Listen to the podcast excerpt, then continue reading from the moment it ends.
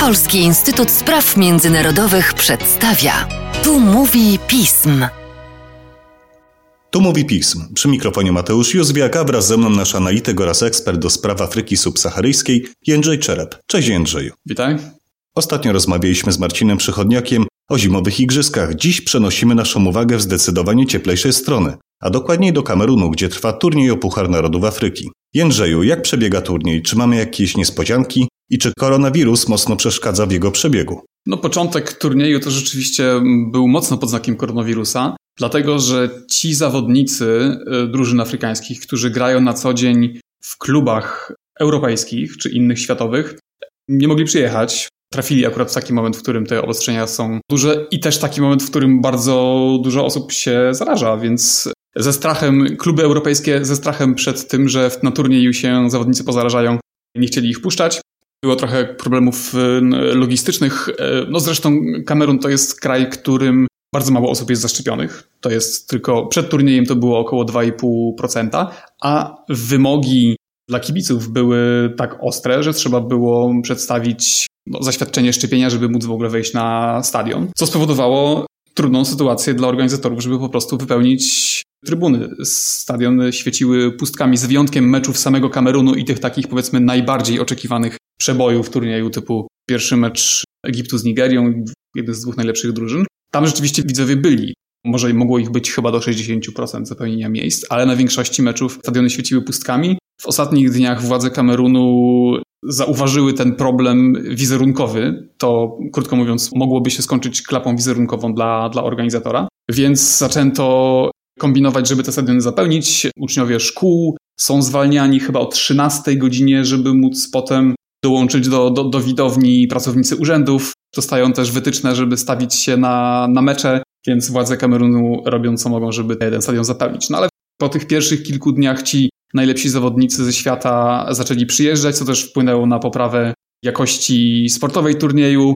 Na początku rzeczywiście trochę komentatorzy, widzowie i fani futbolu narzekali, że te mecze są mało, mało dynamiczne, większość się kończy wynikiem 1-0, czyli powiedzmy deszczu bramek tam nie ma, no ale to się w końcu, w końcu rozkręciło. Było parę mocnych niespodzianek. Obrońca tytułu, czyli Algieria, drużyna generalnie bardzo mocna, nie zakwalifikowała się, nie wyszła z grupy, wypadła już z turnieju po tym, jak przegrała najpierw z Gwineą Równikową, a potem z Wybrzeżem Kości Słoniowej. Algieria wcześniej miała taką serię chyba 35, jeśli się nie mylę, meczów bez porażki, więc to było przerwanie takiej złotej pasy. Wypadła też Ghana, która jest bardzo utytułowaną drużyną, wielokrotnie zdobywała ten puchar, która odpadła po, ostatecznie po przegranej z Republiką Komorów, czyli zupełnym nowicjuszem, małe wyspiarskie państewko, które chyba pierwszy dopiero raz gra w tym turnieju. To się nazywa dobre wejście. To się nazywa dobre wejście. No a ten, ten turniej w ogóle jest najstarszą taką, taką imprezą afrykańską, najbardziej prestiżową. Zaczęła się pierwsza edycja w 1957 roku, kiedy Wystartowały w nim zaledwie trzy zespoły, no bo państw niepodległych państw afrykańskich w tym czasie można było je policzyć na palcach jednej ręki. Wtedy był to Etiopia, Egipt i, i Sudan. No to był rok, w którym Ghana uzyskiwała niepodległość i niewiele więcej. Więc wszyscy czekali na ten, na ten turniej, który raz yy, najpierw został przełożony w ogóle z powodu koronawirusa. W ubiegłym roku miał się odbyć i ten, który zaczął się, zaczął się ostatecznie w styczniu, choć dalej pod nazwą Turniej Narodów Afryki 2021. Przejdźmy na chwilę do kwestii państwa gospodarza Kamerunu. Warto przypomnieć naszym słuchaczom, że na jego terenie toczy się konflikt zbrojny z lokalnym ruchem separatystycznym. W takim razie, Jędrzeju, czy to jest bezpieczne miejsce dla rozgrywek? Kamerun jest krajem, w którym w niektórych miejscach jest bardzo bezpiecznie i jest to no, zupełnie, powiedzielibyśmy, spokojny, czy taki kraj normalny pod względem, pod względem bezpieczeństwa czy, czy, czy atmosfery. Ale są miejsca, w których jest, jest bardzo gorąco. Rzeczywiście takim punktem zapalnym, dosyć mało widocznym na świecie, konflikt, o którym się mało wspomina, mało pisze, a jest tak naprawdę jednym z najbardziej gorących w tym momencie miejsc w Afryce, to jest pogranicze z Nigerią, dwie prowincje, południowo-zachodnia i północno-zachodnia, czyli dawny obszar, który był administrowany przez Brytyjczyków w czasach kolonialnych i który, kiedy powstawało niepodległe państwo Kamerun, był przedmiotem referendum, czy przedmiotem no, takiego, e, takiej, takiej dyskusji, czy ono powinno zostać dołączone do Nigerii, kraju anglojęzycznego dawnej kolonii brytyjskiej, czy do Kamerunu francuskojęzycznego, dawniej administrowanego przez, przez Francuzów. te pograniczne prowincje pomiędzy tworzącą się Nigerią a tworzącym się Kamerunem anglojęzyczne, które były rządzone przez Brytyjczyków przez jakieś 40 lat, gdzie już no, utrzymała się tradycja edukacji brytyjskiej, język angielski, prawodawstwo, czuły się trochę niepewnie z tą myślą o tym, że zostaną dołączone do francuskojęzycznego Kamerunu. Myśleli o tym, że staną się małą mniejszością, która będzie szybko wykluczona czy, czy, czy marginalizowana. Niektóre prowincje przyłączyły się więc do Nigerii. Te dwie, o których dzisiaj mówimy, jednak przyłączyły się do Kamerunu z takim, taką obietnicą zachowania autonomii. Ta obietnica szybko została przekreślona i te prowincje były poddawane takiej presji asymilacyjnej. Język angielski był niezbyt dobrze widziany. To wszystko narastało, tych problemów było dużo. W 2017 roku doszło w końcu do wybuchu. Po strajkach nauczycieli i prawników, czyli tych profesji, które no, mówią właśnie o, o edukacji i o prawodawstwie, tym, którego odrębność chciano, chciano zachować.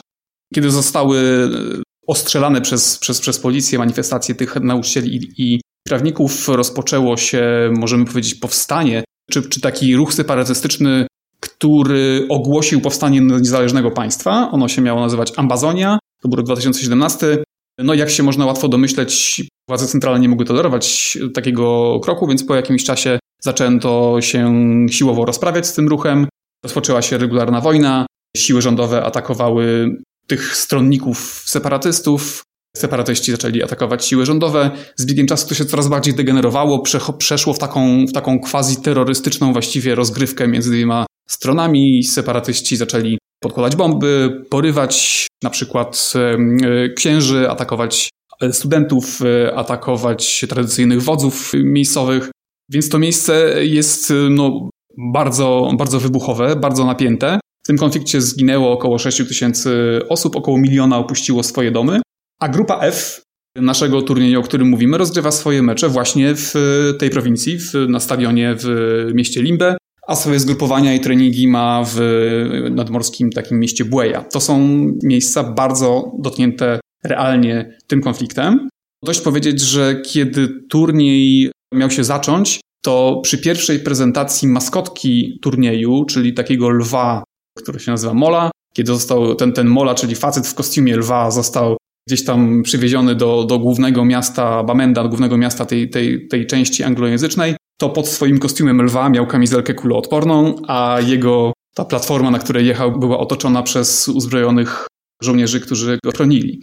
E, siły specjalne kameruńskie ćwiczyły na stadionach negocjacje z porywaczami i uwalnianie zakładników. A w ogóle przed kilka dni przed rozpoczęciem turnieju drużyny, które miały grać w tej części e, kraju, dostały listy z pogróżkami od separatystów i niektóre bały się tam przyjechać. Więc ten konflikt się na pewno jakoś tam, e, jakoś w, cały czas mocno e, odciska na, na atmosferze tego turnieju, chociaż nie doszło jak na razie odpukać do żadnego incydentu, takiego jak na przykład w zeszłym roku, bo jakiekolwiek sportowe wydarzenia w tej części kraju były okazją dla separatystów do pokazania się, do, do dokonywania jakichś ataków. Rok temu były w tym samym miejscu takie inne zawody piłkarskie, też no, to, na trochę mniejszą skalę, w trakcie których doszło do ataku na posterunek policji, kilka, kilka policjantów zostało, zostało rannych. Teraz na kilka dni przed turniejem mały ładunek wybuchowy wybuchł w takim barze z fast foodem, co było odczytywane jako, jako ostrzeżenie przed turniejem. Jak na razie w trakcie jego przebiegu nic się nie stało. Ostatni mecz w tym miejscu będzie rozgrywany w środę 26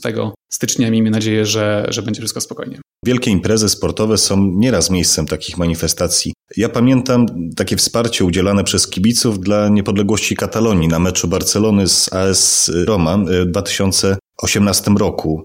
Tak czy inaczej, czy na turnieju echem odbijają się jakieś wydarzenia w którymś z gorących politycznie miejsc kontynentu? Aktualnie trwa wojna w Etiopii, mamy też blokadę granic Mali, czy uliczne powstanie przeciw juncie wojskowej w Sudanie. Tak, turniej nie jest wolny od takich politycznych e, manifestacji. Przed meczem e, Sudan-Egipt 19 stycznia zawodnicy sudańscy przyklękli w takim geście solidarności czy geście szacunku dla, dla ofiar e, policyjnych kul, które padły dwa dni wcześniej w, w Sudanie. W Sudanie od kilku miesięcy trwa taki masowy ruch uliczny przeciwko huncie, domagający się ustąpienia wojskowych z ról, ról politycznych, wycofania się do baraków i, i ustąpienia dla ustanowienia w pełni cywilnego rządu. To była dosyć symboliczna, symboliczny gest, dlatego że Egipt jest politycznie krajem, który najbardziej wspiera wojskowych w Sudanie, więc ten mecz Sudan-Egipt był też takim okazją do tego, żeby, żeby pokazać, no, po której stronie są, są Sudańczycy. Etiopia jest krajem, w którym doszło do, do, do najsilniejszego chyba takiego pęknięcia społecznego, w którym wojna przeciwko siłom z prowincji Tigraj e, przerodziła się w ciągu ostatniego roku w taki konflikt, w którym to ludność tigrajska została, można powiedzieć, wykluczona czy wykreślona z, ze wspólnoty etiopskiej. Ten konflikt, o ile jest, jego podłoże jest polityczne, to jest w dużym stopniu konfliktem takim tożsamościowym, etnicznym, który bierze na cel ludność tigrajską. No, liczono na to, że turniej będzie okazją, żeby w jakiś sposób spróbować odnowić tą jedność narodową. Gdyby zawodnicy, skład drużyny reprezentował całą Etiopię, w tym prowincję Tigraj, to byłby to jakiś taki symbol pojednania, na którego bardzo w tym momencie jest, jest potrzeba. O ile drużyna, trener stoją na stanowisku takim bardzo otwartym, chcą, no, chcą się odcinać od polityki, chcą jednoczyć Etiopczyków ponad podziałami, to jednak nie ma tam zawodników Tigrajczyków. Prowincja jest odcięta od świata, nie ma właściwie możliwości w tym momencie, żeby nawet oni wzięli udział. Chociaż biorą udział e, zawodnicy, którzy na co dzień grają w zespołach znajdujących się na, na terenie tej prowincji.